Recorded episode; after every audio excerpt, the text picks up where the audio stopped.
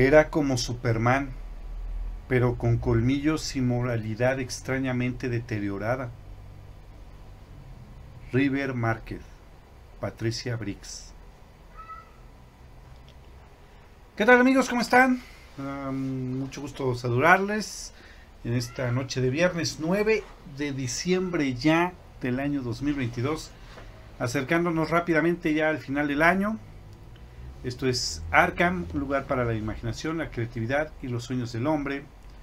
Mi nombre es Uri para todos ustedes y aquí está mi buen amigo Humberto, ¿cómo estás? Ya, ya amigo, aquí de lujo, ya en la recta final del año. Así que la mayoría esperamos estas fechas todo el año y se va lento, lento. Y ya cuando llega diciembre dicen, no ya cuando ves ya es enero otra vez. Sí. ¿Te gustan estas fechas de diciembre? Sí. La temporada de frío. A mí me gusta más el invierno. ¿El invierno que la primavera? Eh, que el verano y el otoño. La primavera es tu segundo. Exactamente. ¿Qué más te gusta? La segunda. Este... Digamos que la segunda es la primavera tercero el otoño y por último el verano. El verano, sí. Bueno, pero es que es que estás como encontrado con el frío calor, ¿no? Sí, así es. Oye, fíjate que el día de hoy tenemos ni más ni menos que nuestro buen amigo Darius, ¿cómo estás? Muy buenas lunes, caballeros. Ah, bastante agradable, bastante bien. Una, una noche, un, bueno, últimamente unas noches un tanto frías, agradables perfectas para, para salir de cacería. Sí, para estar Agustín, ¿no? estar Agustín. Oye, también está con nosotros el profe Tabo, ¿cómo estás? ¿Qué tal? Buenas noches. Pues ya, me espanté con la risa de Darius. Ya sí no juego. Ay, ¿por qué? Ahí muere. Ahí ah, muere. Porque pues es que hay... Sí, no, pues sí, sí, se oye, se oye re bien. No, buenas noches, eh, un saludo a todos los que nos están escuchando, Humber, Darius y, un, y este Uri. Pues aquí acompañándolos más moralmente, digamos que en nada soy especialista, obviamente estamos al lado del especialista, pero para amenizar un rato aquí, esta nochecita fría, fría, fría. Claro, no, sí, sí, claro que eres especialista en algo. No lo quiero mencionar para no turbar este, Dejémoslo así. Para no turbar tu, tu, entrada tan maravillosa que tuviste. El, amo y señor de un lugar. Exactamente, de unos lugares también. Eh. Efectivamente. Oigan, pues vamos a empezar rápidamente con nuestra eh, nuestras efemérides de la última quincena de diciembre, ya para el fin de año. Y arrancamos con este tema del día de hoy, que la verdad son bastante interesante, nos lo habían pedido ya varias veces, de mencionar algunos vampiros eh, reales y pues bueno, es lo que vamos a, comentar el día de hoy. Fíjense que ah, el día 16 de diciembre eh, se celebra el aniversario del incidente Pokémon, ahora considerado Día Nacional del Pokémon, ya que un 16 de diciembre, pero el año de 1997, más de 600 niños japoneses fueron trasladados al hospital después de sentir mareos, sufrir vómitos e incluso algunos mostrar ataques epilépticos después de ver un episodio de Pokémon. Sí, ya me acuerdo de... ¿Recuerdas esa noticia, no? Oye, fíjate que el 17 de diciembre, pero de 1989, se estrena, yo creo que una de las eh, series animadas más emblemáticas de todos los tiempos, eh, porque se estrena en 1989 la serie de dibujos animados Los Simpson, creada por Matt Groening para, para Fox, Broadcasting Company. ¿Cómo ves? Interesantón. Joya, sin duda joya.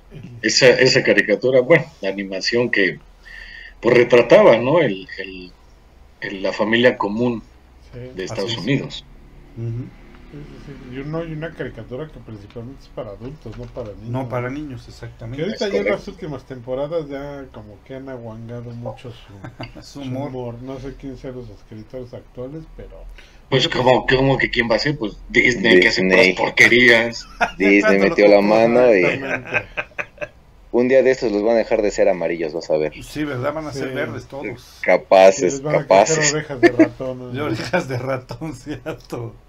Sí, de veras que lo compró este Disney, ¿verdad? Sí, no, no, las últimas temporadas han sido un asco. Sí. ¿eh? Sí, la verdad es que no nada como las primeras temporadas de Los Simpsons. Sí.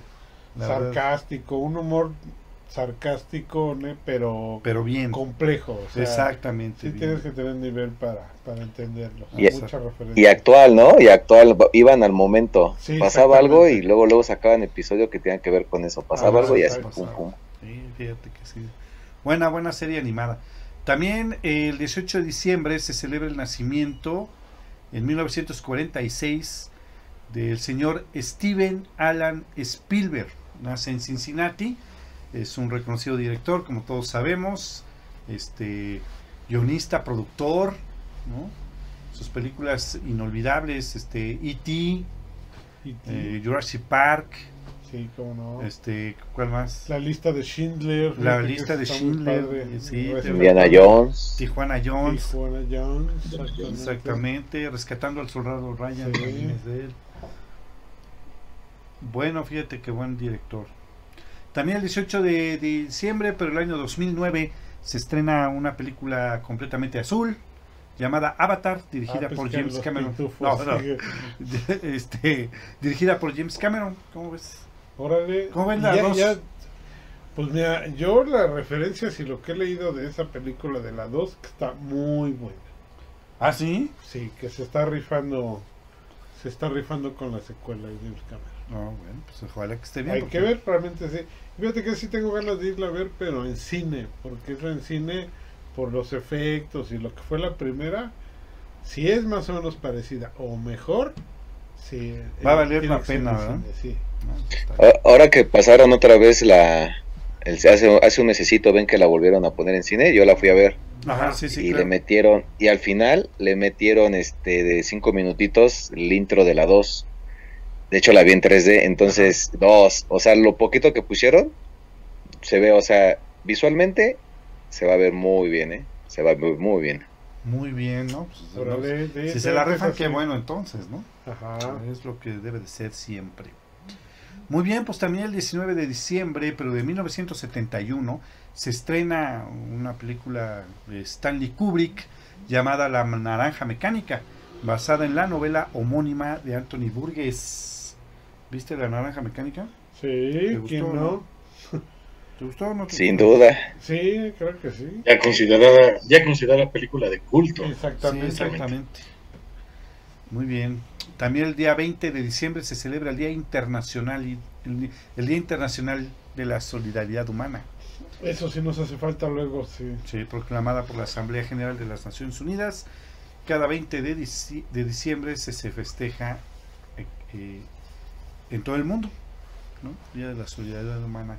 Y también, bueno, pues eh, Humberto no deja de llorar, ya ha estado llorando todo el mes y ya mandó a hacer, ya caray, mandó a prender caray, sus baladoras y hacer sus ya, misas. ya de nada sirve. No, porque el 20 de diciembre, pero de 1996, muere Carl Sagan a la edad de los 62 Sí, años. caray. ¿Cómo no se muere gente así como Bad Bunny? gente que no le aporta nada a la humanidad y se va a morir el Carl Sagan. Que se aportó un montón de cosas, ¿sí? Sí, no, no, claro que sí. Sí, que la, su novela Contacto, por ejemplo, o sea, cuánto revuelo causó y sigue. Y sigue, exactamente, y además ¿No? cosas bastante aceptadas científicamente, ¿no? Muy bien, también el 21 de diciembre, pero de 1978, se estrena una de las eh, películas más icónicas de este personaje de cómic de todos los tiempos, Superman, dirigida por Richard Donner y protagonizada, ya saben ustedes, por Christopher Reeve, uno de los mejores Supermanes, según Rodo, Hasta ¿No? que se quedó paralítico. hasta que se quedó paralítico, claro. También el 22 de diciembre se celebra el Día Mundial del Termómetro. Ay, no manches. Sí, su invención se lo debemos a quién? A A. Galileo Galilei. Ah, exactamente, en el año de 1552 Ajá. fue esto de, del termómetro. También este, el 22 de diciembre, pero de 1954, se publicó la primera entrega del cómic de Tintín. Tintín. El asunto Tor- Tormasol se llamó ese cómic y ahí empezó la historia de Tintín, un excelente cómic, por cierto. también. Y el 23 de diciembre, pero del año 2004, se estrena una película llamada Kung Fu. Aquí la, aquí la tradujeron como Confusión. Ah, Confusion. Ajá. Dirigida por Stephen Chow y protagonizada por él mismo. Una película este pues bastante, bastante buena, eh, con un humor oriental bastante aceptable. Y si quieren ver lo que podría ser Supercampeones, sí. también tiene él una película, Steven Chow, llamada Shaolin Soccer. que esas, esas, esas películas son el, como una sátira a las de los setentas, ¿no? Porque incluso, incluso no estaban en... Eh, se veía que estaban dobladas pues al inglés. sí, claro. cómo era esa, pues el cine el, oriental en aquel momento y cómo trataban de, pues de incursionarlo en el mercado occidental. Sí, así es. Efectivamente es una situación eh, de un, de, como tú bien dices, de mercadotecnia aparte también por ese tipo de películas. Muy bien, y bueno, pues ya saben que el 24 de diciembre es Nochebuena, el 25 es Navidad.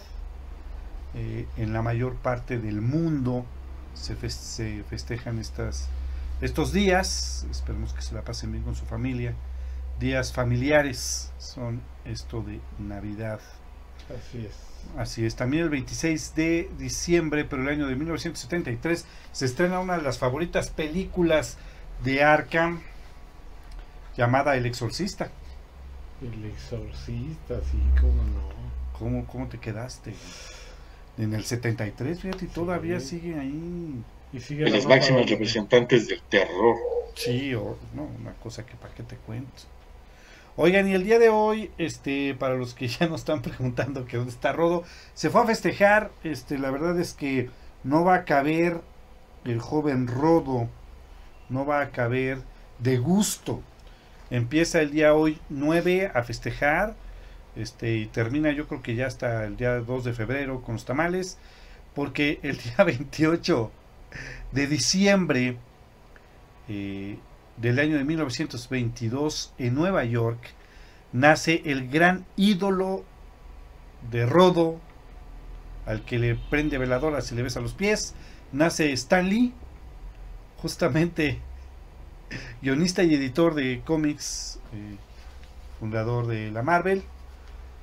Em, y pues bueno, junto con Steve Ditko y Jack Kirby, eh, hicieron de esta empresa de cómics grande porque inventan a la mayor parte de los Vengadores, los Cuatro Fantásticos, los X-Men, y muchos, muchos eh, personajes de la Marvel. Entonces yo me imagino que el joven Rodo ha de estar que no cabe de gusto, ¿no? se hace fiestas todos los meses, ¿verdad? Rodo, pero no invita, que es lo peor. Es lo peor del caso, no, pues es que yo para qué voy a ir a festejar el nacimiento de Stan Lee. Es, es como si Darius fuera a festejar el nacimiento de Walt Disney. Ah, eso sí. Exactamente. Entonces, pues no, ya que voy, ¿no? Oye, también el 28 de diciembre, pero de 1932, nace Manuel Puig, destacado escritor argentino y autor de muchas obras, entre las que destacan Boquitas Pintadas, El beso de la mujer araña. Boquitas Pintadas. Sí, Años de amor correspondido también es de Manuel Puig, excelente escritor. Y bueno, pues ¿qué crees que el 28 de diciembre, pero de 1895, los hermanos Lumière proyectaron públicamente la primera película. Y ahí nace todo el cine. Los hermanos Lumière. En 1800, oye, no manches, hace 127 años. 127 años. No manches. De la primera película. ¿eh? Bueno, las primeras imágenes, porque yo dudo mucho que haya sido la película como tal.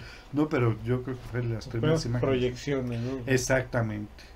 También el 30 de diciembre, pero de 1865, nace Joseph este, Rudyard Kipling, novelista y poeta inglés, premio Nobel del año 1907. Bueno, él fue el que escribió el libro de la selva, Kim de la India y el hombre que eh, pudo ser reina. Es, eh, sí, el libro de la selva es de él, ¿no? traducido por, por el ídolo de Darius Disney en sus películas. Uy, sí, no sabes. ídolo, ídolo. Ídolo de Darius. Oye, el 30 de diciembre, pero de 1975, nace eh, Manel Luleiro. Es un escritor y abogado español. Eh, tal vez su nombre no les suene mucho, pero yo creo que su obra les va a sonar bastante, porque fue el que escribió y publicó inicialmente en Internet Apocalipsis Z eh, fue publicada en forma de blog y fue un éxito sin precedentes inmediatamente que lo publicó. También el 31 de diciembre, pero de 1747, nace August Burger. Él fue un escritor alemán y bueno, su trabajo más importante fue eh, la traducción. Él no le escribió, él tradujo la obra Los maravillosos viajes y divertidas aventuras del barón Munchausen él tradujo a este a Occidente esta, esta obra. También el 31 de diciembre, pero de 1878, nace Horacio Silvestre Quiroga, eh, poeta, poeta y dramaturgo y cuentista uruguayo también. Eh, sus cuentos pintan eh, la naturaleza como enemiga del ser humano, bajo rasgos temibles y horrorosos, ya sabes. Inclusive se ha ido comparado varias ocasiones con Edgar Allan Poe, el señor Horacio Quiroga. Horacio Quiroga. Quiroga, sí. También el 31 de diciembre, pero de 1999, Fry queda encerrado en una cápsula criónica en la serie de televisión Futurama. Y también el 31 de diciembre, pero el año 2999, Fry sale de la, de la cápsula y conoce a Leila en la serie de televisión. Ah, sí, mil años Futurama, sí, se queda ahí mil años, ¿no? Y bueno, pues 31 de diciembre es Año Viejo o Noche Vieja y para un paso al Año Nuevo. Y ya para finalizar rápidamente les voy a comentar algunos personajes que vieron su, su luz en diciembre. Eh, lástima que no está Rodolfo, pero pues vamos a tratar de comentar un poco. Este, el primero es Darkseid, su primera aparición fue en Superman's Pal Jimmy Olsen número 134 de 1970 y fue creado por el, rey Jack Kirby. Este personaje este villano de la Liga de la Justicia y pues iba a decir que era como que comparado igual a Thanos, pero no, porque Darkseid siempre le ha puesto en la torre a Thanos siempre que se enfrentan, así que pues perdón, Perdón, profeta, yo sé que es Marvelita, pero es la neta del planeta, ¿eh? Pasa nada, no pasa nada. Ay, no pasa. Se respeta. Ay, sí, qué, casualidad. Para eso hay muchos multiversos, no pasa nada. Para eso hay muchos multiversos, sí. Ah, exacto. Oye, también Capitán Boomerang, su primera aparición fue en Flash 117 de 1960 y su nombre del primer Capitán Boomerang fue George Diller Harnex y bueno, su creador fue John Brown un eh, personaje, un villano icónico de Flash, eh, que no lo han sabido creo que retratar bastante bien en la pantalla grande. También eh, Deathstroke, su primera aparición fue The New Teen Titans, volumen 1, número 2, de 1980. Su nombre real, como ya todos o la mayoría deben de saber, es Slade Joseph Wilson. Y sus creadores fueron Mark Wolfman y George Pérez. También el segundo Flash más rápido de toda la historia. Eh, Wally West, su primera aparición fue en Flash, número 110 de 1959.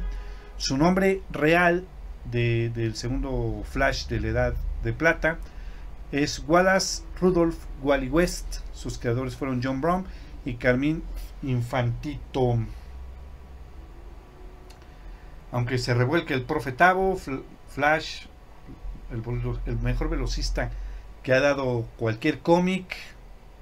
Perdón por despreciar a Quicksilver, pero es la neta del planeta y las fichas técnicas no lo dicen.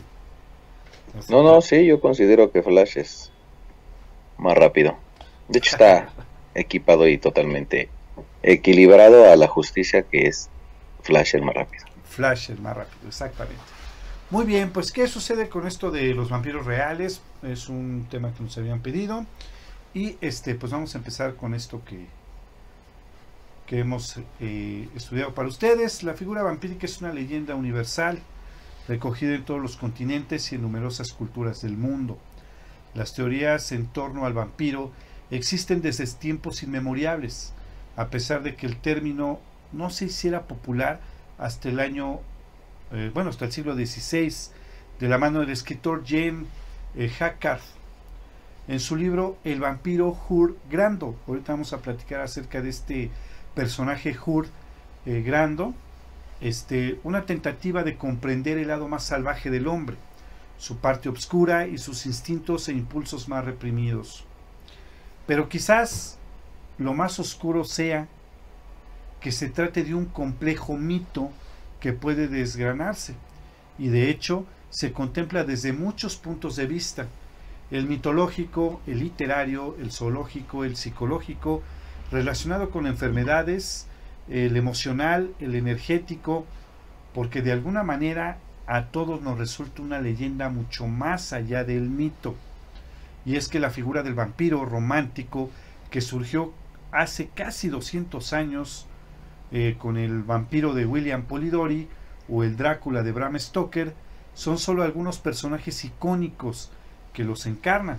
Y sin embargo, existen otras muchas historias acerca de estos vampiros reales, tal y como aseguran investigaciones recientes en las que se cuentan estas historias en el planeta a lo largo del mundo. ¿Cómo ves, mi querido Darius?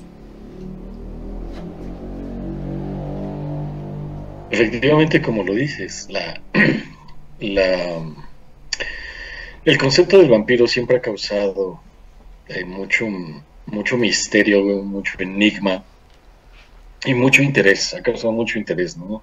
Sobre todo, como bien lo mencionaste, por el, el, haberlo romantizado a través de, de, por ejemplo, de Bram Stoker, darle esa, esa imagen de, perdón, de elegancia, de, de deporte, incluso de, de, realeza, porque si, si recordamos, el Drácula de Bram Stoker se presenta como el conde Drácula.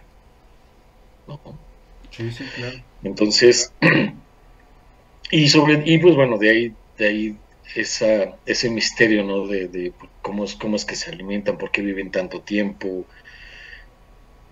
qué efecto tiene la, la, la, la sangre, qué poderes tienen, etcétera.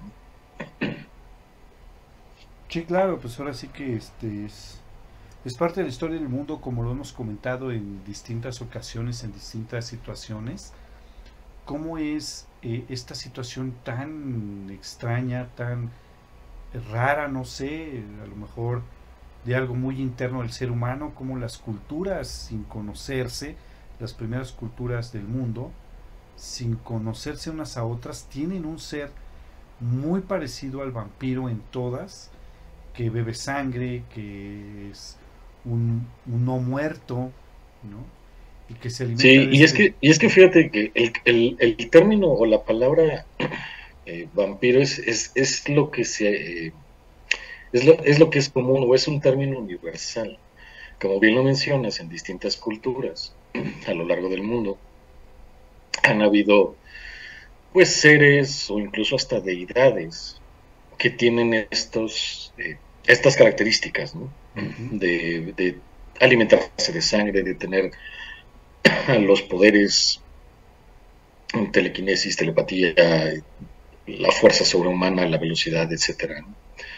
Incluso, eh, por eso te decía que el, que el, concepto, el, el, término vampiro es el que está ya más universal, porque pues existen, lo hemos hablado en otros programas, los tipos de vampiros, que el, vampiro que bebe sangre, el vampiro que se alimenta de la energía, el vampiro energético, eh, eh, el vampiro también el que se alimenta de, de, acciones, de acciones buenas que los humanos hacen o de acciones malas que los humanos hacen, etcétera. Sí, fíjate que está interesante, al igual que igual que la figura del hombre lobo, que también en todas las culturas, sin conocerse, existe un ser que se transforma en, lobo.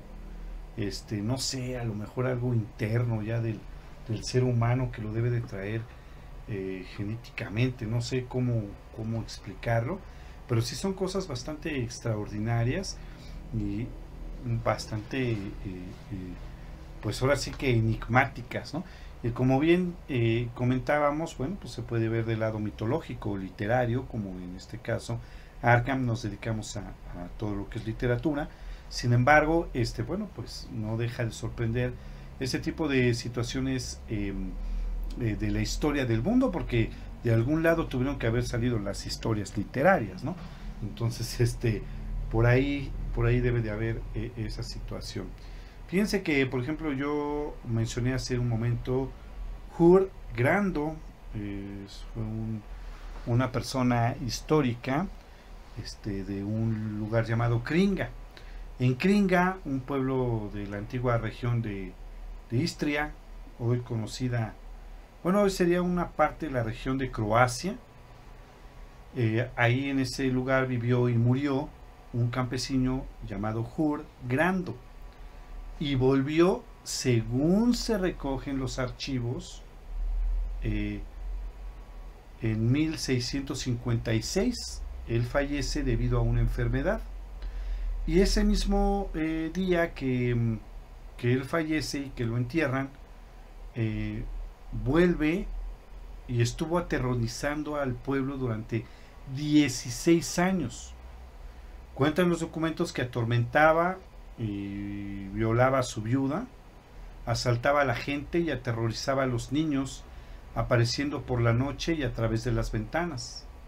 Varios lugareños se reunieron por fin, tras un tiempo, y trataron de dar caza al vampiro Hur. Eh, lo que consiguieron no con una estaca, por supuesto, como bien nos había platicado en algún momento Daríos, eh, como saben que dicta el folclore, sino que le cortaron la cabeza y le realizaron un exorcismo. El caso del señor Grando es importante dentro del mundo de los vampiros por ser probablemente el primero documentado oficialmente de la historia. Que existió, sí lo sabemos. Que algo ocurrió en Kringa, también sabemos.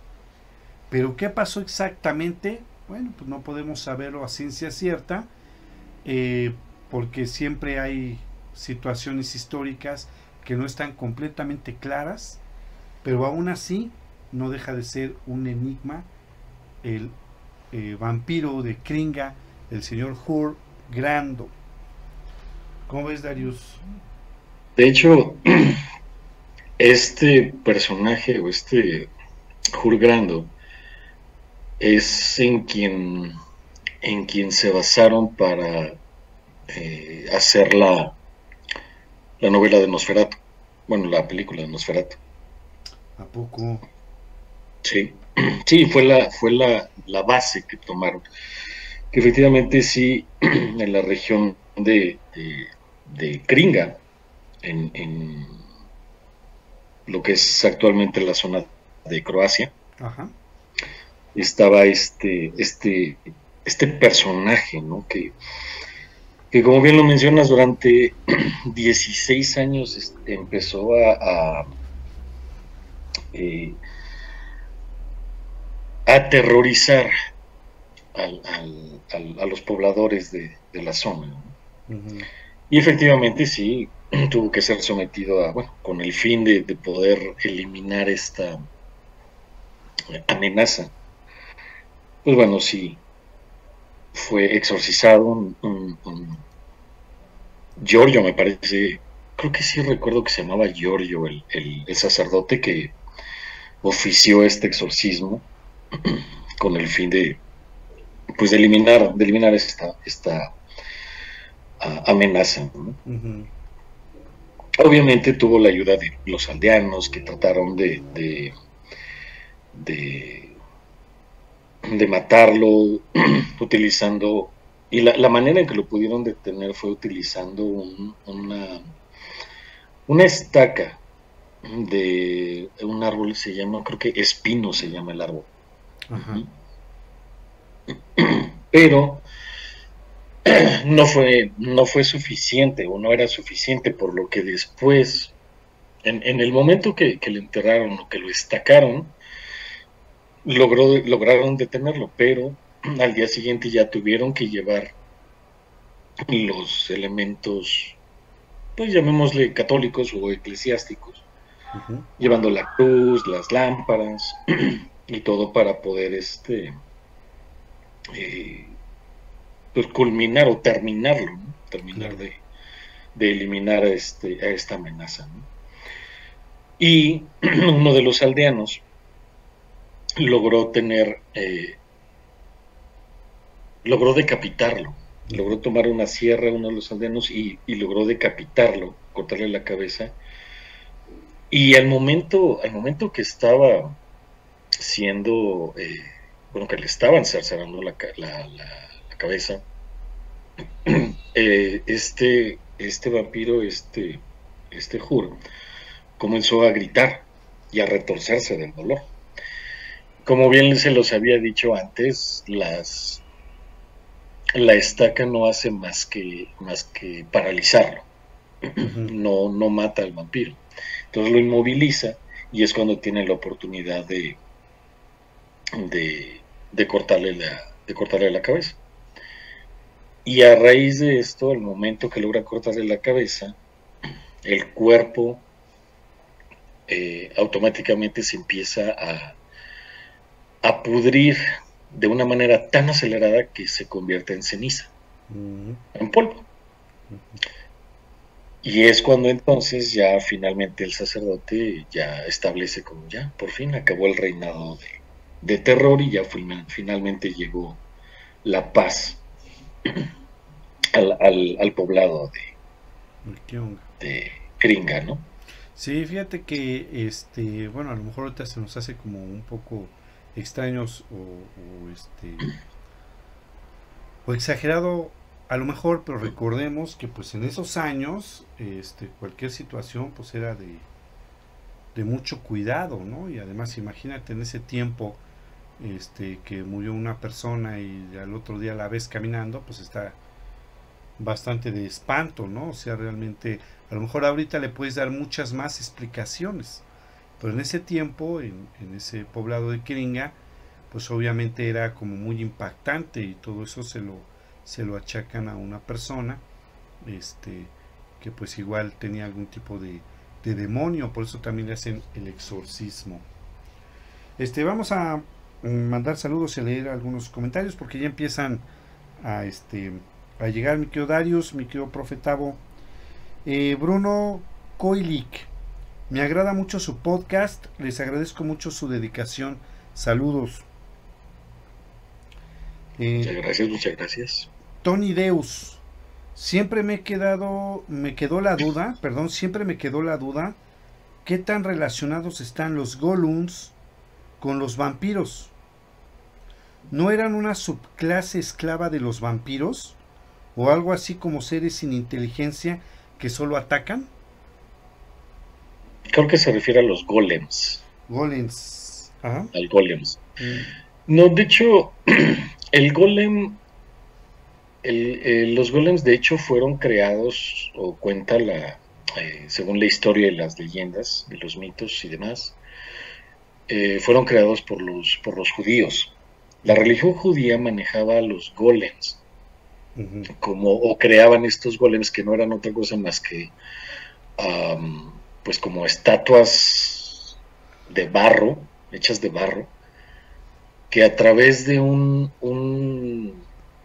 eh, de instrucciones, pequeñas instrucciones escritas en un papel y se los metían en la boca de, este, de estos golems.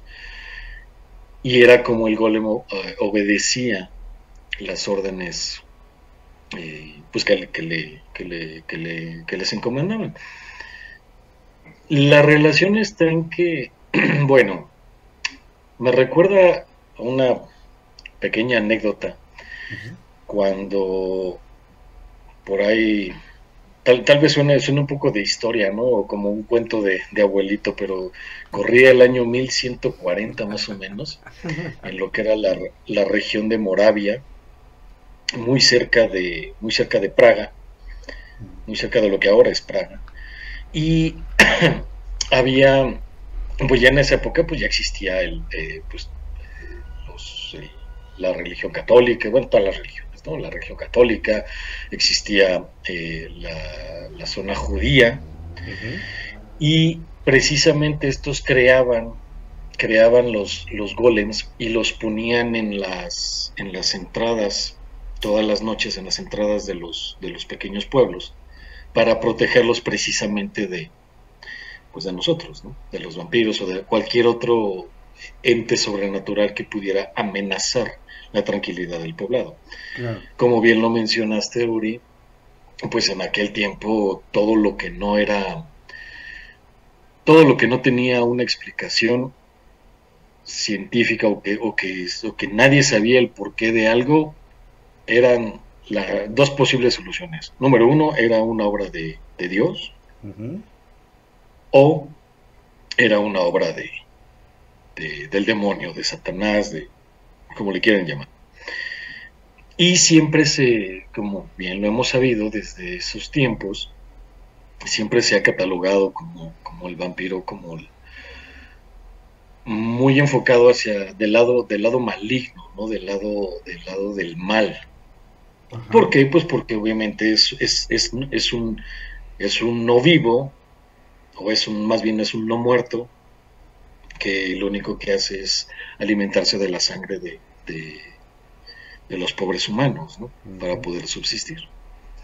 Entonces, en resumen, la relación está en que eh, no, no eran controlados por los vampiros, los golems, sino que más bien los golems los crearon los humanos, sobre todo los judíos, para defenderse de los vampiros o de cualquier otro ente sobrenatural. Muy bien, saludos por acá a José Pacheco. José Pacheco. Sí, Richo Yescas. Eh, te pregunta mi querido Darius que si conociste al señor Grando. ¿Se Darius conociste al señor Grando? Sí. Sí, sí lo conocí. Eh, de, la verdad es que en también en esa época, eh, a pesar que ya, ya, ya había, o ya habían, ya habían pasado bastantes siglos desde que aparecieron los primeros de nosotros, y ya había una evolución, todavía el, pues sí, el señor Grando eh, eh, solamente buscaba aterrorizar, o sea, él, él, no era, era muy instinto, era por instinto su actuar, ¿no? Entonces, sí puedo decirte que era una persona, bueno, era un vampiro muy, muy eh, agresivo, solo buscaba pues, pues según el divertirse, ¿no? Claro. Muy bien. Oye, Eduardo Enrique, que si vas a hablar de este eh, Dracul, de este, ¿cómo se llama? Del empalador. Black Tepe. Ah, de, Vlad, de Vlad Tepes. Ah. claro, claro que sí, ahorita tocamos el tema, claro que sí. En un ratito más. Saludos a. Aquí tenemos a Liliana Maldonado. Y también por acá Isaac Linares, eh, Alberto Rentería, a Bill Packner. Y por aquí tengo saludos a María González, que también está escuchando en los grupos de Facebook. muchas, gracias. a todos que nos están escuchando. Ok. Bueno, pues también este está eh, esta eh, situación de un sacerdote llamado el sacerdote perro. Los escoceses ya saben que son amantes de los fantasmas y otras criaturas. Y no es de extrañar que poseen varios vampiros en su folclore llenos de castillos y eh, cosas regadas este, eh, por la lluvia y ese tipo de cosas. De hecho, este fue el castillo Slains en Cruden Bay, el que inspiró a Bram Stoker para escribir Drácula. ¿Eso es cierto, Darius? Sí, sí, de hecho, es una. Bueno, bueno, realmente eh, eh, Bram Stoker se inspiró en, en, en, en todas esta, en todo, lo que es la zona actual de, de, pues de Rumania, específicamente Transilvania, y toda esa es, es, de los es de los pocas eh, ciudades que aún conservan esa arquitectura gótica, medieval, misteriosa, terrorífica inclusive. Este, y sí, fue, fue fuente de inspiración para su, para, el castillo, para, para su vampiro y para el castillo, aunque más tomó el, el castillo de, de, de Vlad, tomó como inspiración el castillo de Vlad, en Transilvania. Muy bien. Eh, bueno, pues allá por 1138 cuentan los textos de Guillermo de Neumburg, eh, que vivió un, este, un capellán nada ortodoxo. Este sacerdote le gustaba cazar a caballo con una jauría de perros. Por sus excesos y su ineptitud como cura, fue llamado Hunderprest, o el cura perro, o el cura cazador, algo así. Dicen que cuando murió no tenía otra cosa que hacer que volver como vampiro a atormentar a los ciudadanos de Melrose. También cuentan que los abades le dieron casa y lo expulsaron de ese mundo mediante un hachazo en la cabeza y una pira funeraria. Este eh, sacerdote es otro de los eh, supuestos eh, regresos de la tumba de, eh, eh, de aquellos años, de 1138. Existen documentos, existen escritos que narran cómo este eh, sacerdote volvió como vampiro a atormentar a los ciudadanos. también cuentan cómo es que se reunieron los ciudadanos, le dieron casa a este sacerdote, este, y pues le, le mocharon igual la cabeza. En ese tiempo parecería que fuera de esa manera, ¿no, me quedo Darius? Efectivamente, era la, la, única manera. De hecho, en, programas anteriores lo hemos mencionado, ¿no? Sí. La manera en que realmente puedes acabar con uno de nosotros es literal, tienes que cortarnos la cabeza, separar la cabeza de nuestro cuerpo. Fíjate que este sacerdote no es, oficialmente no es considerado, o sea, dentro de la sociedad empírica, oficialmente no es considerado como uno de nosotros. Ok, fíjate. Porque sí efectivamente regresó, regresó de la, de la, de la muerte, pero carecía de la característica principal del vampiro que es alimentarse de sangre. Claro, sí, sí, no existe un, una situación no, que diga eso, ¿verdad? Eh, eh, sí existen los registros, sí, sí hay registros de esos poblados o, o, leyendas en esos poblados de que de que sí existió y de que regresó de la tumba como vampiro. O sea, le dieron el, el, término de regresó como un vampiro. Pero ¿por qué? Porque recordemos que en esa época era, éramos, bueno, eran los únicos seres que podían regresar de la, que podían levantarse de la, de la tumba. Precisamente era el, el pues el no muerto, el no vivo, como le quieran llamar. Entonces, los primeros que, los primeros eh, avistamientos de, este fenómeno del cadáver que se levanta de la tumba y que precisamente busca alimentarse de sangre, se le dio el eh, coloquial el término vampiro. Y por eso cada que surgía o cada que algún ser lograba hacer eso de levantarse de su tumba, pues le daban ese, esa categoría. Pero como te digo, dentro de la sociedad vampírica ese sacerdote no es considerado como tal. Perfecto, él es una cosa diferente, ¿no? Pues podríamos decir, digo, si le quieres poner un término o lo quieres catalogar, eh, creo que podría ser un, pues un ente, un espíritu, el espíritu que regresó a su cuerpo y, se levantó. Sí, exactamente. Con el fin, de, Con el fin de, hacer su, su desastre. ¿no? Sí, porque tampoco puede ser un zombie porque sí tenía conciencia, ¿no? Exactamente. Sí, efectivamente. Exactamente. Oye, fíjate que nuevamente Tony Deus, fíjate lo que nos dice nuestro amigo. Igualmente, muchos que dicen ser vampiros y llamaban a ya sea la mano peluda o programas similares. Algunas dicen que los hombres lobo existen y otros dicen que no. Entonces, ¿qué puede decir un vampiro?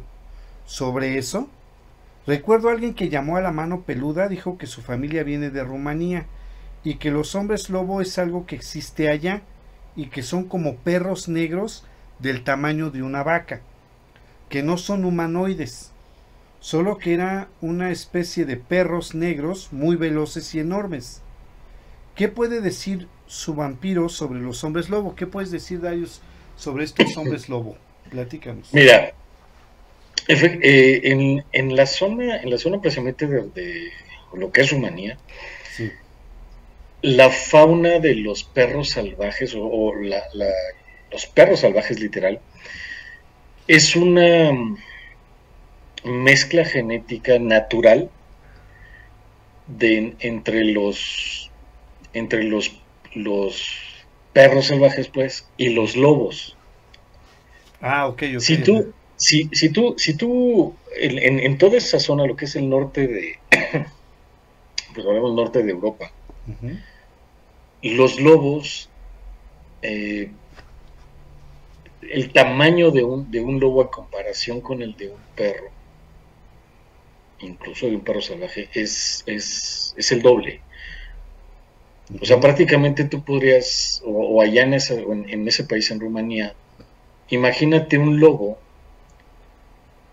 de, de, imagínate el gran danés, un gran danés, pero ahora crécelo 1.5 veces y tienes a un lobo pequeño de Rumanía. De Rumanía. Entonces, ahora, cuando dije es una, es una mutación genética, una mezcla genética natural, es porque, pues, al final algún lobo de esa zona, eh, se, escuchará chistoso, ¿no? Tuvo sus que veres con algún eh, perro salvaje y, se dio esta, esta mezcla, esta raza. Por eso es que los llamaban, o sea, no les podían llamar lobos porque no tenían físicamente las características de un lobo, pero tenían, pero tampoco, pero eran más grandes que un perro salvaje. Por eso les denominaban perros también. Entonces, existen sí, y es algo, eh, o sea, existe la especie, que ya se pueda denominar como hombre lobo, pues bueno, creo que el comentario que nos hizo, eh, ¿me repite su nombre? Este. Tony. Tony. Sí, Tony Deus. Es Tony Deus. Eh, no podría considerarse hombre, hombre lobo, porque como bien lo mencionaste, no tiene rasgos humanos. Es como un perro.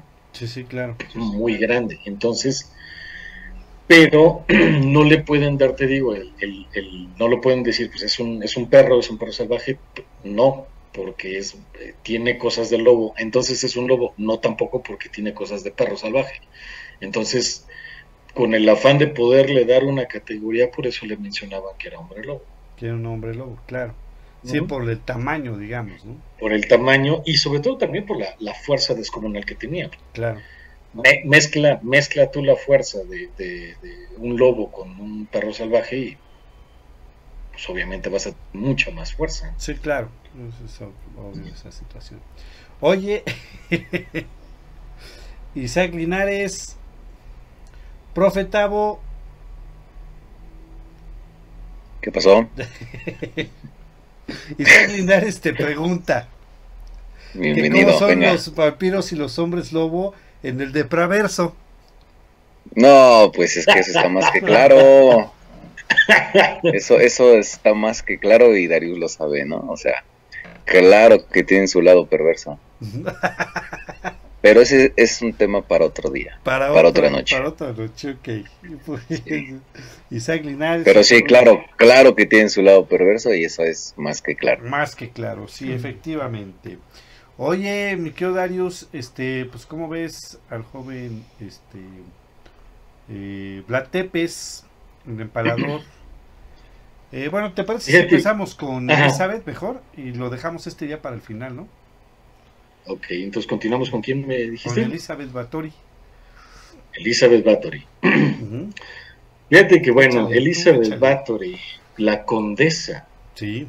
Elizabeth Bathory, que realmente el nombre correcto no es Elizabeth, es Erzebeth. Erzebeth Bathory. Sí, Erzebeth. Erzebeth Bathory de Exet condesa de, de, de Hungría. Sí. De un, digo, no me acuerdo cómo se pronuncia realmente el nombre de, es, creo que es Ni, Nirvator, Nirvator, Hungría. Un poblado de Hungría, digamos. Dejémosla así. Ella nació el 7 de agosto de 1560, si mal no recuerdo, más o menos. Sí, claro, claro. Y esta eh, se, le se le denominó la, condesa vampiro porque ella tenía una obsesión muy eh, dentro de bueno cabe mencionar que antes de hacer paréntesis cabe mencionar que ella pertenecía a, una familia demasiado acaudalada. O sea era parte de la, de la alta altísima aristocracia húngara. Y por lo mismo en aquellos tiempos, la, eh, bueno, creo que, creo que siempre ha existido a lo largo de todos los tiempos, siempre la, aristocracia o la, la, alta nobleza tiende a ser um, eh, un poco anormal en el aspecto de que pueden llegar a tener demasiados excesos en, sus, en sus costumbres. Al tener, al tener tantísima tantísimo poder, estatus social y demás, pues prácticamente pueden tener todo, ¿no? Entonces, a, a Erzebet, a ella le encanta, ella tiene una obsesión impresionante por la, por la belleza. Sí, claro. De hecho, ella comenzó, eh, eh, además a través de, cuando ella tenía hasta los seis años, ella sufría de, de ciertos ataques que ahorita podrían considerarse en la actualidad como epilepsia. Ella sufría de este tipo de, ataques. Y eh, ella más o menos, em, su, eh, bueno, sus, sus padres, sus padres provenientes de la, de la, todavía más de lo que son conceptos de reyes, entre Transilvania, entre Polonia y demás. entonces ella siempre estuvo rodeada de, lujos, de los tratamientos de belleza de aquel, de aquel tiempo. ¿no?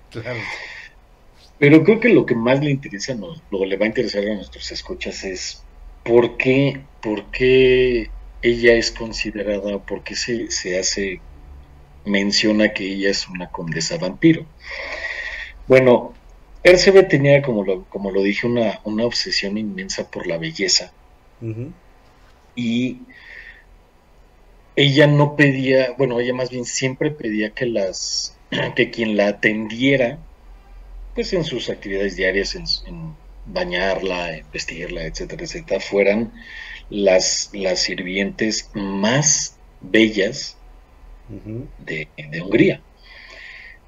Y lo que hacía era que asesinaba a todavía, dentro de ese grupo de, bellas sirvientes, ella asesinaba a, todavía a las más bellas para bañarse en su sangre.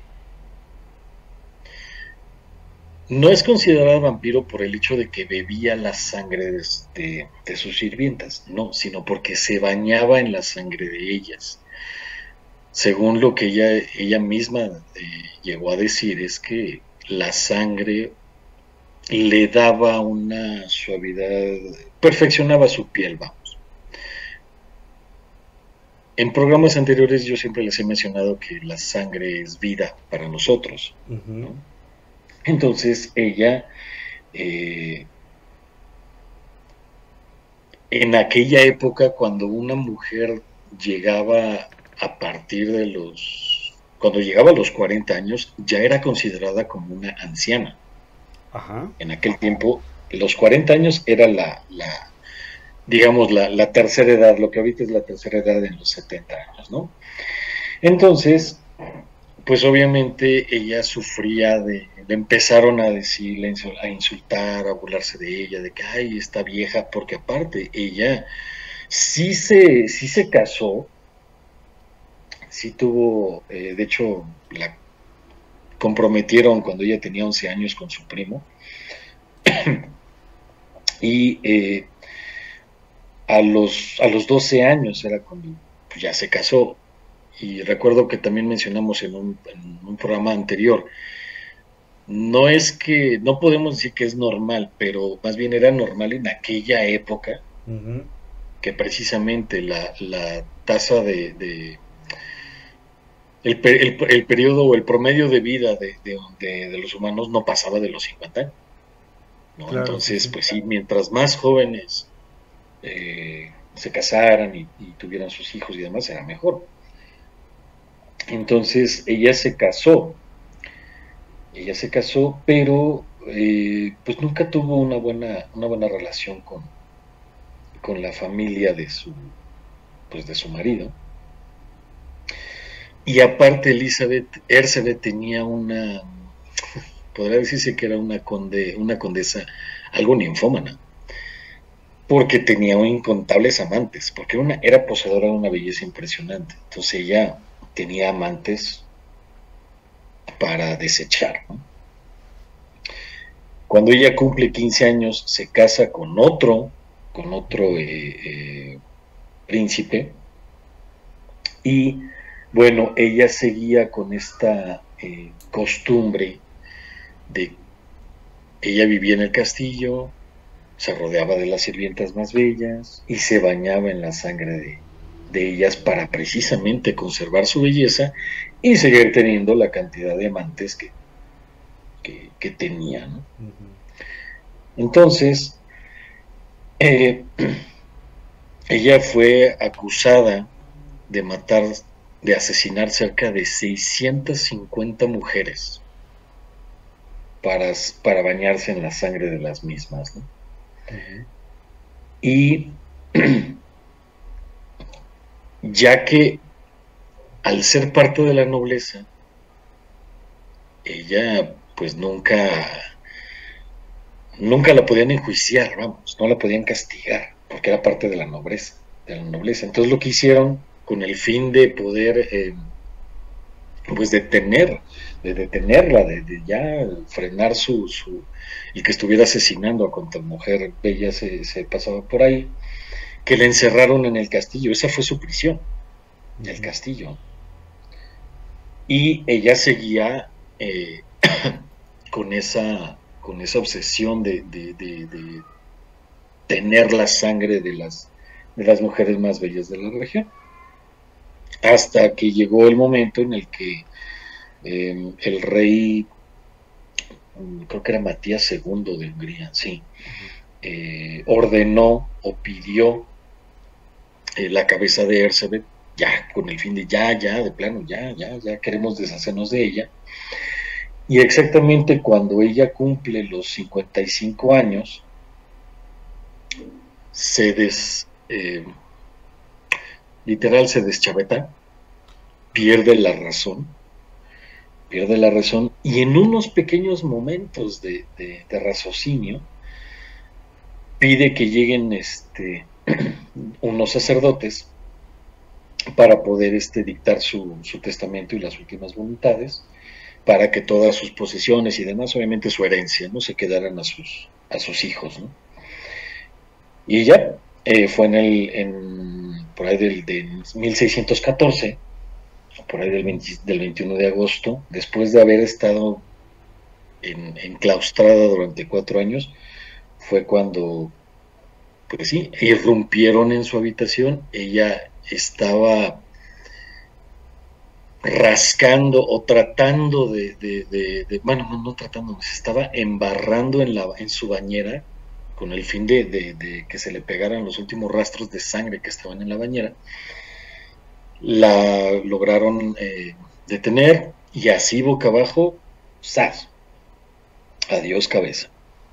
Entonces, esa es la leyenda de Ercebet. condesa vampiro por el hecho de que bebía, bueno, se bañaba en la sangre de sus, de sus sirvientas más hermosas. Ay, Bueno, para ustedes sí la sangre sí lo rejuvenece y todo, ¿no? Sí, como te vuelvo a repetir, la sangre es vida. Fíjate que no, no es que te rejuvenezca, no. Acuérdate que nosotros no envejecemos.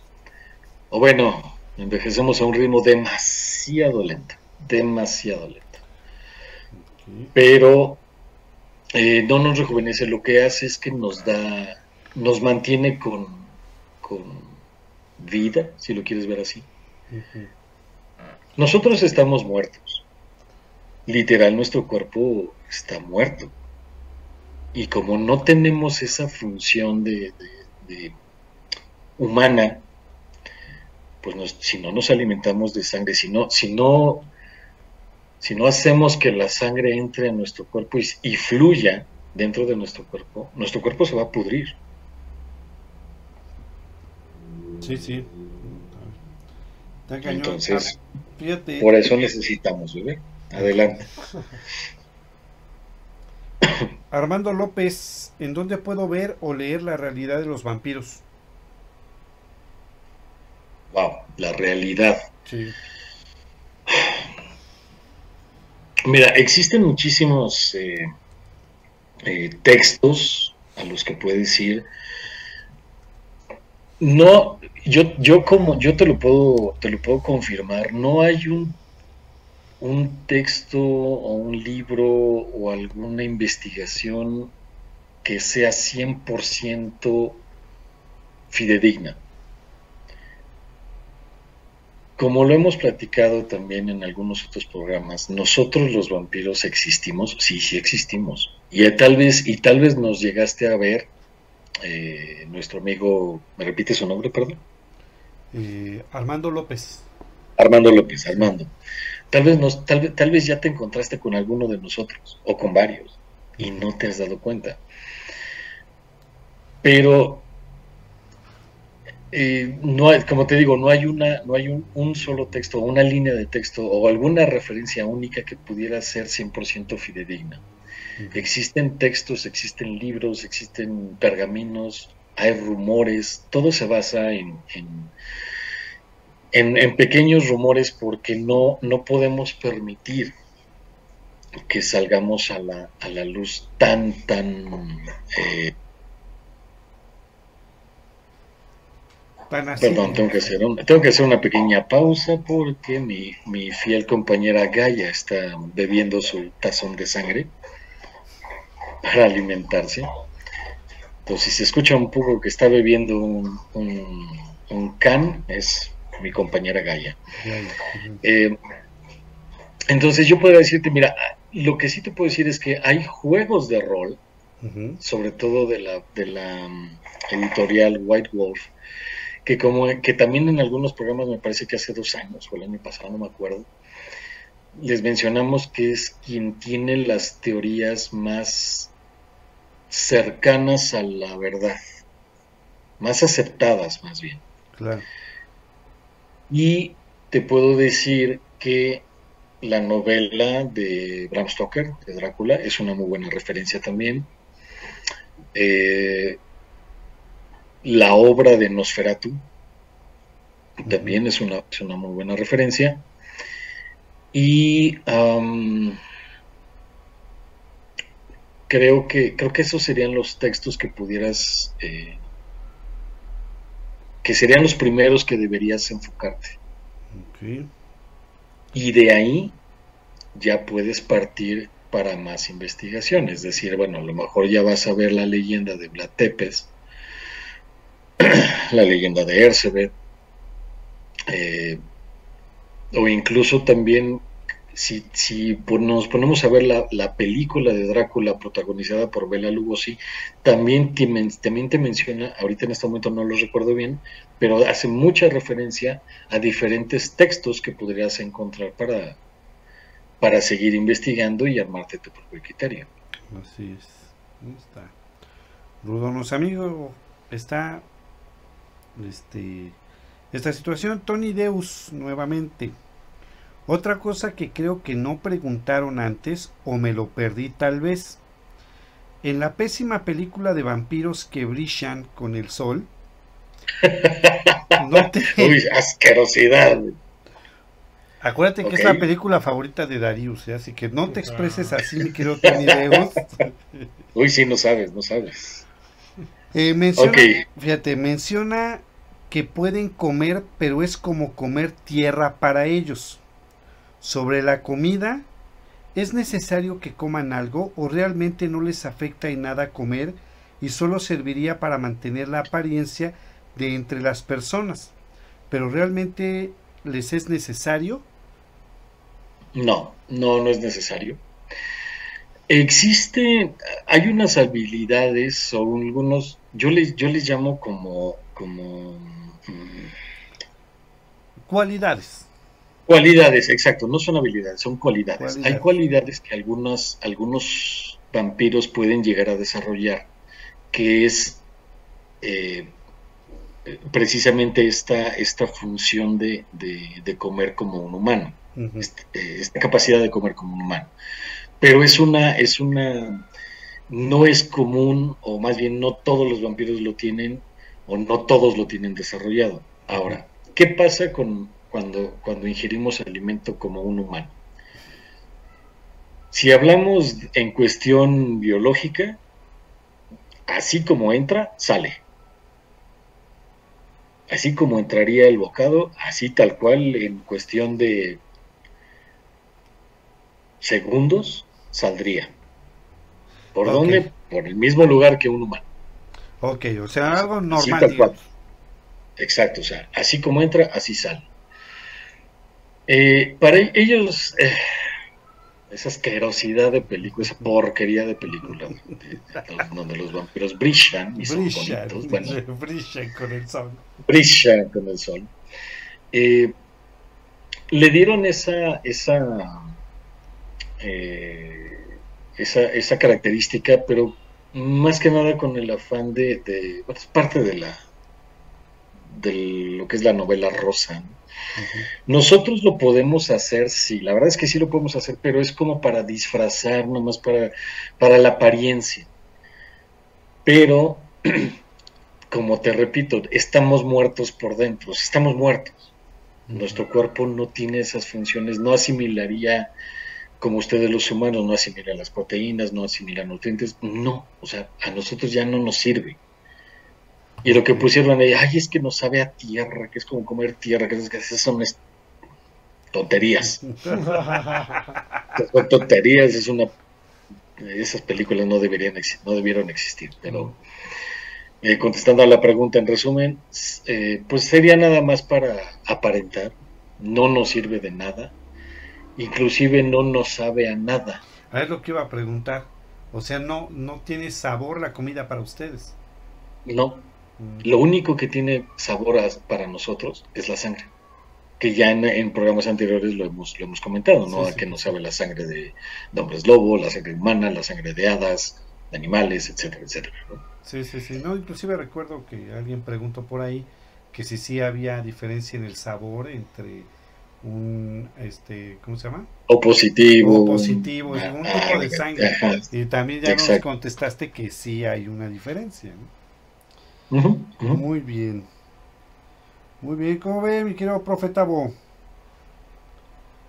No, es que sin duda, cuántas películas, historias, eh, libros, y estamos hablando de años, eh, no podemos ver miles de personajes protagonizados por los vampiros, sin duda.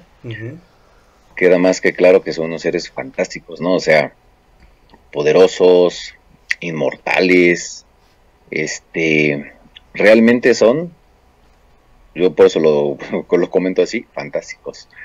Yo fíjense que en el, ahora sí que en el, este, de Proverso, fíjense que yo eh, leí un, sí fue un artículo de una psiquiatra sobre 10 asesinos alrededor del mundo, que incluso son unos de antaño, o sea, digamos, del siglo XXI y, perdón, del siglo XIX, y otros de, actuales, ¿no? De 1900. Y fíjense que lo que ella explicaba en ese artículo que, había posteado precisamente era que esos 10 asesinos, y somos, estoy hablando pues, asesinos, este, mataban perros, gatos, bebían eh, la sangre, la combinaban, o sea, lo, peculiar que tenían ellos, o lo, que, peculiar que tuvieron estos 10, que es la, la psiquiatra que los estudió, era que cuando los, este, este, ¿cómo se dice? Bueno, no, no tanto entrevista, pero cuando le están haciendo su estudio psiquiátrico, ya que estaban este, arrestados o detenidos, eh, ella identificó que los 10 eh, sobremarcaban la parte de que bebían sangre y la mayoría remarcaba que se querían convertir en vampiros. Ellos no mencionaban o decían nada que ver de lo que hemos oído o de lo que se ha platicado, de que pues era un vampiro o es un vampiro o este o él lo mordió y por eso era un vampiro, no, sino que dentro de su situación, reitero, eran asesinos, o sea, asesinaron. Asesinos hablamos de personas seriales, en Brasil de matar a 16, 17 jóvenes, pero lo, lo, lo que ocurre con estos es eso, coincidían con esa parte, ¿no? Que todos bebían la sangre y que se consideraban, ellos querían ser unos vampiros. Sin embargo, no tenían como que la guía o no tenían, eh, ellos lo comentaban, ¿no? Nomás, los actuales comentaban que de lo que sabían de Internet y los este, viejos de, de lo que sabían de historias. Entonces, no conocían, no conocieron y ellos buscaban convertirse en vampiros. O sea, es, es este un, un escrito real, ¿no? Un documento real. Entonces, este, ella, ella es lo que le menciona, ¿no? Dice, ellos al no encontrar a alguien que les pudiera explicar se puede, no se puede, entras o no entras, pues ellos de lo que estudiaron dijeron, bueno, si los vampiros beben sangre, que es lo que más les, les identificó a ellos, pues se pusieron dentro de su problema de que sufrieron ese trastorno por estar asesinando, etcétera, bebían, al final de cuentas, después de haber logrado su cometido, bebían la sangre, ¿no? unos, este, otro, les digo que son como 10, inclusive unos, este, eh, ¿cómo se dice? De que cortaban las tumbas, este, para sacar cráneos, o sea, utilizar, ¿no? Ese tipo de modus viviendo de los vampiros. Y, y, eso es algo que a mí me llamó la atención, porque a pesar de que pues, sabemos, ¿no? Cómo funciona el, el, que te eres un vampiro no eres un vampiro, eh, al final de cuentas lo que decía ella era eso, ¿no? Decía, eh, realmente yo los consideraría o les daría su punto de vista de que al final de cuentas como no tuvieron quien les pudiera dar la guía, ¿no? O, hacerlos entender que crees, pues a lo mejor no entras de, no eres, no tienes sangre, no eres, etcétera, lo sentimos, ¿no? O sí, te podemos convertir, etcétera. O sea, que no tuvieron a alguien que los pudiera hacer vampiros. Ella decía, con esto a mí me queda claro, siendo psiquiatra, y estamos hablando ahorita del siglo XXI, es un escrito hace poco, ella dice, realmente los vampiros viven entre nosotros, ¿no? Porque al final de cuentas, lejos de que ellos tuvieran una situación mental, ellos tenían una, una posición en el cerebro de decir, quiero ser un vampiro, ¿no? Y dentro de eso es, eh, pues, están los, los puntos claves, pero ella decía, al final de cuentas, muchos no me lograron explicar si realmente conocieron o vieron algo que los detonó y que se quedaron con esa parte de decir es que yo lo quiero hacer, yo quiero hacer. Uno decía ahí en el, en la, en el estudio o en la entrevista, eh, yo quería ser inmortal, o sea, quería ser vampiro para ser inmortal. Y ella, ella eh, concluye, trató de buscar a un vampiro real como para poder hacer la comparación o la entrevista, y ella dice no lo, no lo, no lo, que no lo logró conseguir, pero sin embargo que en una noche en un sueño durante todo el proceso de su estudio de su documento, que fueron un par de años, por lo que entendí, en una de ese, de ese proceso, en una noche soñó con un vampiro. Ella dice, totalmente fuera de, de lo que tú puedes ver en películas, de lo que tú puedes ver de imágenes, de lo que tú puedes ver en libros, pero se presentó como un vampiro y precisamente ella dice, yo psicológicamente podía decir que como estaba de muy lleno en mi, en mi este documento, en mi estudio, pues mentalmente yo mismo me lo pude crear, dice. Pero sin embargo dice que ella maneja unas situaciones que le impactó, que fueron esas cosas como decir, pero yo no sabía nada de vampiros, o sea que ya ni películas había visto, ¿no? una, una este, persona que decía que se había dedicado mucho a afuera de, esa, de, ese tipo de cosas. Entonces lo conocía de normal, ¿no? De novela gráfica, pero no así como a detalle. Y dice que, eh, que al tener este, este encuentro, ya lo mencioné ya como encuentro en el sueño, dice que este, le habla muchos detalles, muchos detalles que pues ella no conoce y que ya después de que tuvo toda esta documentación y esto, los fue conociendo. Entonces ella dice que esos muchos detalles que les mencionaba eh, los reflejaba cada uno de los que identificó y que dentro de eso como que le dejó claro diciéndole, lo que pasa es que por lo mismo que estos tipos tenían una situación, no podían ser vampiros porque no, bueno, que lo que le dijo el vampiro era eso, ¿no? Que le había dicho, al final de cuentas, un no está matando o asesinando por gusto en el aspecto de decir eh, voy a matar a 300, ¿no?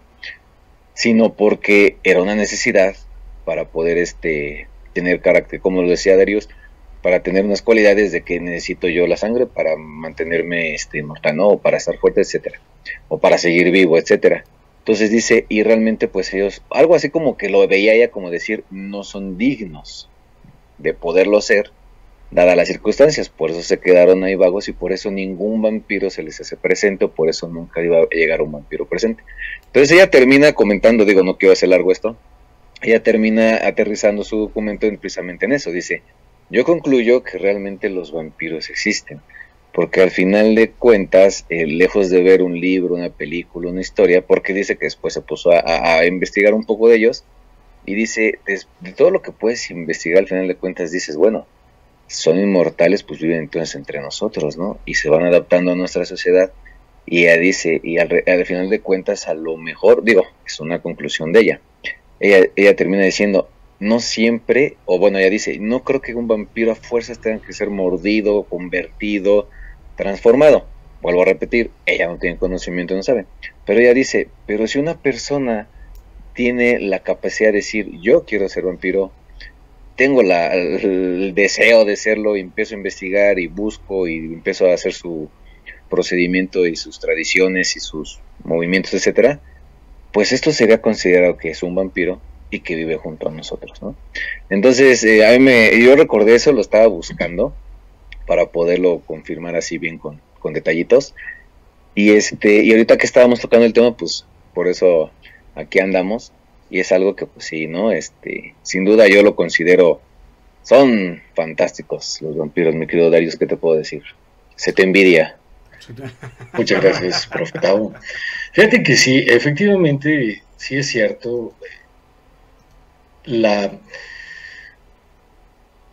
eh, habitamos entre, entre, entre, ustedes. O sea, la verdad es que como tú lo, puede sonar muy trillada mi frase, ¿no? Ni siquiera te has dado cuenta cuando te has eh, encontrado o te has cruzado con alguno de nosotros. Eh, y el hecho de, como, como, lo mencionas en, el estudio de esta, de esta doctora, de esta psiquiatra, eh, ella sin tener una prueba eh, fehaciente de que yo ya lo vi, yo ya vi que voló, yo ya vi que mordió, yo ya vi que hizo esto, que hizo lo otro. No, simplemente trató eh, clínicamente a, estos asesinos y concluyó y ahora cree firmemente que existimos y, que estamos caminando entre ustedes. Así es, efectivamente. Muy bien, Nico Darius, pues ¿qué te parece si ahora eh, ya platicamos acerca de del príncipe de Valquiria, que sería Rumanía? De Valaquia, de Valaquia. De Valaquia, ¿no? Valaquia. que ahora es como Rumanía, ¿no? Sí, de hecho, de hecho sí es eh, esa región del... Ajá, es Transilvania, una región de Transilvania pero que precisamente es de, Rumanía.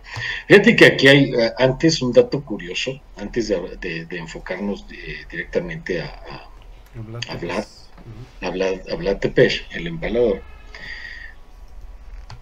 Hay una, lo, lo, relacionaron, o la historia lo, lo relacionó por, la, por las similitudes por las similitudes eh, en, los documentos históricos. Vlad el vampiro, Vlad Draculia, como realmente se pronuncia su, apellido, Vlad Draculia, eh, él nació en el poblado llamado Vladoviste, que es una eh, región dentro de la provincia de Valaquia, donde era Vlad Tepes, Vlad el Empalador. Ok, entonces, eh, ahorita, ahorita ya que terminemos de hablar de, Vlad, pues les voy a comentar por qué, por qué hice este comentario. Eh, Vlad el Empalador es, era conocido en su nombre como se hacía dar a conocer, era Vlad III de Valaquia. Y él eh, nació, realmente no, no, se, no se sabe a ciencia cierta si nació en 1428 o en 1431. No se está muy, muy, muy, muy seguro de todo esto. ¿Sí? Y eh, Vlad, pues bueno, este fue el, principio de lo que es la zona de Valaquia y era uno de los, realmente es considerado hasta, hasta la fecha en Rumanía, es considerado como uno de los gobernantes más influyentes, más importantes e incluso Rumanía está, lo tiene por en, sus, en sus, como dato histórico, en sus libros de historia, Vlad es, está considerado, tiene el, rango de héroe nacional. Héroe, héroe, nacional. ¿Por qué? Porque gracias, cuando él reinó, él logró detener invasiones eh, del imperio otomano, de, de, los distintos de, Hungría, en Moldavia, en, vamos, inclusive los mismos sajones, eh, Vlad los, los, logró detener, por eso es considerado, te digo, como, como área nacional. Claro. Ok, ¿qué, qué, qué, qué, qué, significativo, qué, o qué, por qué se relaciona Vlad, Vlad Tepes o Vlad el Emperador con Drácula? Bueno, su escudo, su escudo de armas o, su familia, él desciende de la, de la familia Dracul, o más bien el, el término Dracul se refiere a dragón. Una traducción sería como, como dragón. Y obviamente este lo heredó de su padre que era Vlad II Dracul. ¿Ok? Y en 1431, el, papá, el, papá de Vlad, el Vlad, II Dracul, fue admitido en la Orden del Dragón. Esta orden, también conocido en latín como la Ordo Dracul, esta orden era... No quisiera eh, utilizar esta, esta comparativa, pero no encuentro en este momento otra, pero imagínate que fueran como según las teorías conspirativas, como si fueran los Illuminati, por así decirlo. Lo que actualmente son los Illuminati, en aquel tiempo era la Orden del Dragón, por ejemplo, en esa zona. ¿Ok? Y obviamente era, pues era una sociedad, una orden de que pertenecían todos los de la élite, sea, eh, acaudalados, mucho, mucho poder político, mucho dinero, etcétera, etcétera, etcétera. Ahora, mientras fue creciendo, mientras fue creciendo Vlad, eh, pues él, él, él heredó desde, desde pequeño el, el, término o el apodo de Dracul. Y, lo, y sus, ahora sí que sus amiguitos niños lo, llamaban Vlad Dracul. Entonces, eh, cuando ya él tenía, híjole, pues también ya a, una temprana edad, más o menos por ahí de, 1900, de 1448, estamos hablando de si él, si él nació en el 28, pues a los 20 años él ya tenía la edad suficiente para ser candidato al trono de Valaquia. Entonces logró eh, hacerse con el, con el reinado de, de, Valaquia y se hizo con la corona después de que murió su medio hermano. Así es como logró el puesto. Y bueno, Vlad siempre tenía una, tenía una, desde siempre mostró una fascinación por, por la, híjole, por lo bélico. Y cuando él ya tomó el trono de Valaquia, él era un gran estratega y, su, y se ganó el apodo, el, el segundo apodo de Vlad Tepesh, que Tepesh en la lengua eh, de aquella zona, significa empalador. Ella tenía esa fascinación o ese gusto por, mostrarle a sus enemigos su superioridad, exponiendo a, los, empalando a sus enemigos y mostrándolos en los campos de, batalla, poniéndolos ahí. Y eso era, eso era lo que, lo que más eh, eh, eran campos inmensos, o sea, la zona de batalla eran campos inmensos donde tenían las, las estacas ahí enterradas al por mayor y todos los cadáveres ahí empalando. Y recordemos que el empalamiento, el, método de tortura, no te mata, sino te puedes si, el palo, si la vara no, no llega a, tocar algún órgano vital, pues el prisionero seguirá vivo hasta que se muera de hambre. Pero bueno, su relación con los vampiros, porque precisamente era tan sangriento, tan sanguinario en su, en su forma de, atacar, en su forma de, de combatir.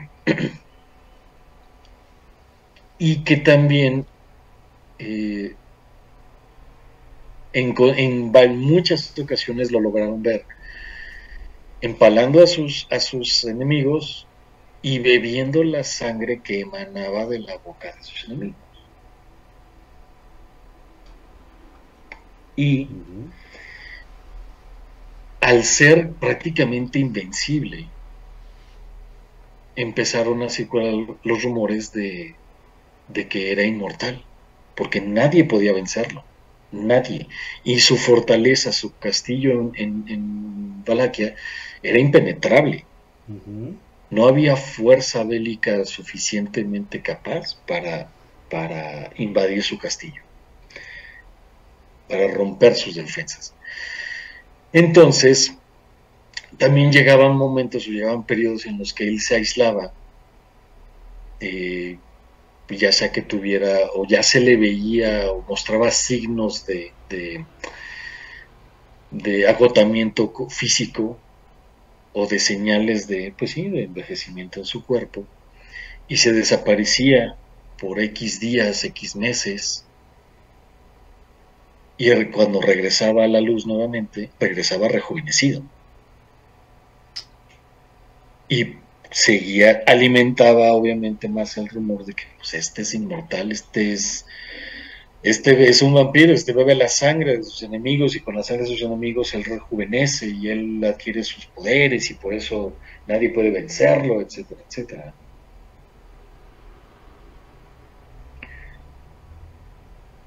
Entonces, eso es en sí el, específicamente de Vlad Tepes, de Vlad el Empalador. ¿Y qué es lo que hizo Bram Stoker? Tomó como tomarlo como referencia y alimentar de algún modo la leyenda de que Vlad Tepes era, era un vampiro. Para no tocar literalmente derechos de autor, combinó el, apodo de Drácula utilizar, vamos, el, seudónimo de Vlad Dracul, de Vlad Dracul, para su personaje en la, en la novela, ¿no? En la novela de Drácula. Y obviamente le dio ese toque de, bueno, eh, no toca los conceptos de, su reinado, de su reinado de, en, Valaquia, de sus obras bélicas, etcétera, etcétera, sino nada más le da ese, ese enfoque, pues sí, elegante, romántico, misterioso, enigmático y hasta cierto punto religioso. Ah, porque hemos de hacer comentario al margen. Vlad Tepes era extremadamente devoto al catolicismo. Pero él no podía faltar ningún, perdón, ningún domingo podía faltar a misa. ¿Cómo crees? Era, era inclusive sus eh, más allegados llegaron a mencionar que, caía casi casi en la obsesión por la religión. Claro. Fíjate, está interesante, ¿eh?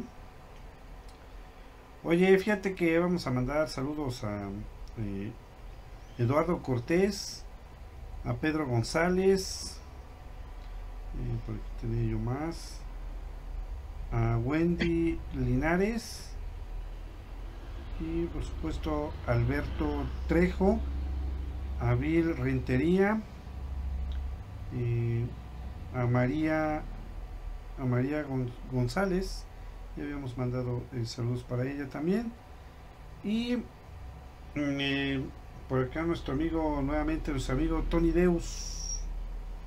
Fíjate lo que dice mi querido Darius.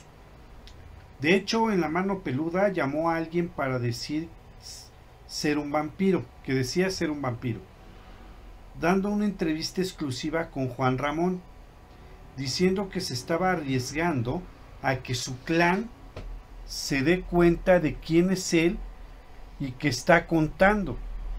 Menciona cosas interesantes como el número de clanes de vampiros en México y que realmente no son tan difíciles de encontrar si los buscas, pero que aún dando con ellos, olvídate de ser convertido, que solo sucede si eres útil, si no, solo serías comida, pero aún siendo convertido, pasaría señales como la clase más baja o esclavo de algún vampiro de más rango en el clan.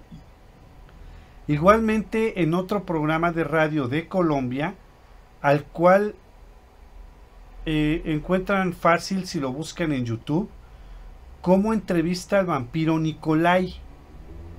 Coincide la llamada a la mano peluda y a ese otro programa con los clanes, que si los buscas darías con ellos, solo que él menciona que sí existen los cazadores de vampiros. ¿Qué pueden, ¿Qué pueden decirnos sobre estos clanes o los cazadores de vampiros?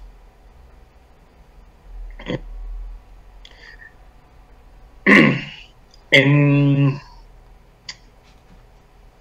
en programas anteriores también hemos mencionado los clanes. Sí, efectivamente, mi querido eh, Tony Deus. Tony, mi querido Tony, efectivamente los clanes existen. Hay 13 clanes, 13 clanes principales y varias líneas de sangre. Eh, aquí en México hay, sí, de hecho aquí en México hay, de los 13 clanes hay si en aquel tiempo, sí, sí lo recuerdo, de hecho recuerdo esa, esa llamada y recuerdo que ese vampiro que hizo la llamada a la mano peluda fue castigado. No Porque no era, el, no era el momento para salir a la luz. Todavía no. Por eso fue castigado. En, en, en otros países en otros países sí hay, um, como también como lo mencioné en, alguna ocasión, eh, existe la, política vampírica, vamos, o sea, así como, como ustedes los humanos tienen eh, a sus políticos, a su consejo, bueno, nosotros tenemos nuestro consejo, eh, está el rey, está el consejo, quienes precisamente buscamos el bienestar o la prosperidad de nuestra especie. Y efectivamente puede ser más fácil, tal como lo dice Tony, puede ser muy, puede ser más fácil de lo que crees el encontrarnos, el encontrar vampiros de los diferentes clanes, porque poco a poco ya estamos saliendo más a la luz. Poco a poco nos estamos dando a conocer. Eh, mencionar los 13 clanes, yo creo que podremos retomarlo en, algún otro programa. Este, podemos hacer énfasis, porque digo, creo que la vez pasada los mencioné muy general, pero eh, si quieres podemos hacer uno, uno ya específico, hablando de los clanes vampíricos. y, de, y de cómo, cuáles son las características de cada uno, qué habilidades, etcétera, etcétera. Entonces, sí, efectivamente coincide. Y me acuerdo también de esa coincidencia. De hecho, por eso también fue castigado. O sea, esa fue otra razón por la cual fue castigado este vampiro. Porque coincidió con, el acuerdo que habíamos tenido entre México y Colombia, de que Colombia iba a ser el primero en que iba a, bueno, que, iba, que iba, a, iba a hacer eso, iba a hacer ese, ese anuncio, iba a darse a conocer, digamos, en esa zona primero, y ver qué reacción tiene. Oh, para después darnos a conocer acá. Ok, muy bien. Sí, pues con todo gusto vamos a este vamos a programar ese ahora sí que ese programa de clanes vampíricos, ¿te parece? Sí, sí, para sí, que Ya podamos hablar más profundamente de cada clan eh, vampírico. Muy bien, pues ya nada más antes para despedirnos, este, les recuerdo que no se pierdan nuestro spoilers del día de mañana, día 10 septiembre, este, vamos a estar eh, con varios de nosotros comentando algunas, eh, por ahí una serie de televisión y por ahí una película que tanto le ha fascinado a Darius. Entonces, este, vamos a estar... La de Crepúsculo van a restrenar. La, la, de Crepúsculo. Oye, no, pero vamos a estar platicando acerca de, de estos eh, películas, una serie por ahí. Y no se pierdan porque, este, pues vamos a estar en, persona todos eh, comentando estas películas y este saber pues, qué más se nos ocurre, ¿no? ¿Cómo ves? Sí, Y recuerden que mañana es nuestro último programa del año, nos vamos de vacaciones tres semanotas y regresamos el siguiente año eh, eh, con más de esta situación de Arkham. ¿Cómo ves? No, de lujo. Yo digo que está bien, ¿no? Regresamos este el, día 13, sí, el 6 toca escalofrío, el 6, de enero. no sé. Ajá, no, el 6 toca escalofrío. Ah, ok. Vamos a tratar por ahí. así es, vamos a tratar un tema, ya lo habíamos tocado en algún momento, hoy lo vamos a volver a tocar, este es el tema de los nahuales, el 6 de enero, recuerden, y también por supuesto el 13 de enero, que es viernes, vamos a hablar un poquito acerca de Charles Perrault y su, este, por supuesto, su cuento de Caperucita Roja y el gato con botas, que fue el que los inventó y vamos a ver qué tal ese tipo de situaciones, ¿no? ¿Cómo ves? No sé, me laten. Mi querido profetavo, algo que quieras agregar, aparte de que ya le diste en la torre a todos los vampiros y todo. Oh, ¿por qué? Para nada. ¿En qué momento les di en la torre? Pues porque ya tú te crees Blade. No, para nada. Bueno, el Blade he de confesar, El Blade Tiene su lado. Bueno, realmente es un este, voy a voy a decirlo, es algo excitante, excito, de verdad muy muy vamos a decir orgásmico, de verdad no, en serio, de veras eh, escuchar yo soy, fíjense que a mí me gusta mucho más, o soy más fanático de los Lycans, sin que se me enoje el poderoso Darius, pero no había tenido la oportunidad, y yo creo que muchos de nuestros eh, escuchadores saben perfectamente que yo creo que se identificarán, de escuchar, por ejemplo, un vampiro, entonces real, por lo tanto, escucharlo ya una historia detrás de las bases o sea, leyendas, pero que no son leyendas, al momento, para nosotros son leyendas por incrédulos, pero cuando lo escuchas ya de alguien de una fuente fiel, y realmente escuchas esto tan enriquecedor, o sea, de verdad es algo que uno dice, me hace falta, ¿no? Conocer y saber, porque al final de cuentas, como lo mencionábamos hace rato, pues viven entre nosotros. Luego uno escucha esas payasadas, bueno, a mí en lo particular, ¿no? Esas, este, de esos vividores que no, que reptilianos, que la reina Isabel es reptiliana, Y realmente, pues, te quedas pensando ahorita, ahorita que estábamos escuchando el programa y me quedo pensando y digo, realmente cuántos no pueden ser eh, vampiros que están codeándose a nuestro lado, que están dirigiendo a lo mejor un país, que tienen una región o son dueños de empresas, etcétera, pero obviamente no son tampoco exhibicionistas de, ah, soy, véanme, ¿no? O sea, realmente son eh, cuidadosos, ¿no? Como decía eh, Darío, ¿no? Pues hay que cuidar a lo mejor el linaje. No muchos lo podemos entender si realmente salieran a la luz como tal, cuántos no los quieren crucificar y agua bendita, no sé qué, entonces no es un mundo fácil para vivir. Entonces, ¿cuántos no tenemos a nuestro lado? A lo mejor tenemos hasta un buen amigo que ni sabemos, ¿no? Que es un vampiro como tal. Y entonces, todo esto creo que es muy bueno, ir conociendo poco a poco, vuelvo a reiterar, yo no tenía el, el gusto de conocer tan a detalle y ahorita que escuché esto pues me deja, ¿no? Me deja mucho como para querer conocer más, saber y yo creo que muchos se identifican y pues qué puedo decir, un gustazo poder estar aquí con ustedes en el último programa de Arkham con este tema y pues espérenos mañana con muy buenas, muy buenas risas porque se vienen muy buenas risas, se los aseguro. Así es, va a estar bastante bueno el día de mañana. Este, Oye, mi querido Darius, una pregunta rapidísima. ¿Conoces algún eh, Lycan, algún hombre lobo? Sí. ¿Sí? Oye, a ver si en algún momento lo puedes invitar, ¿no? Oh, sí, okay. padre.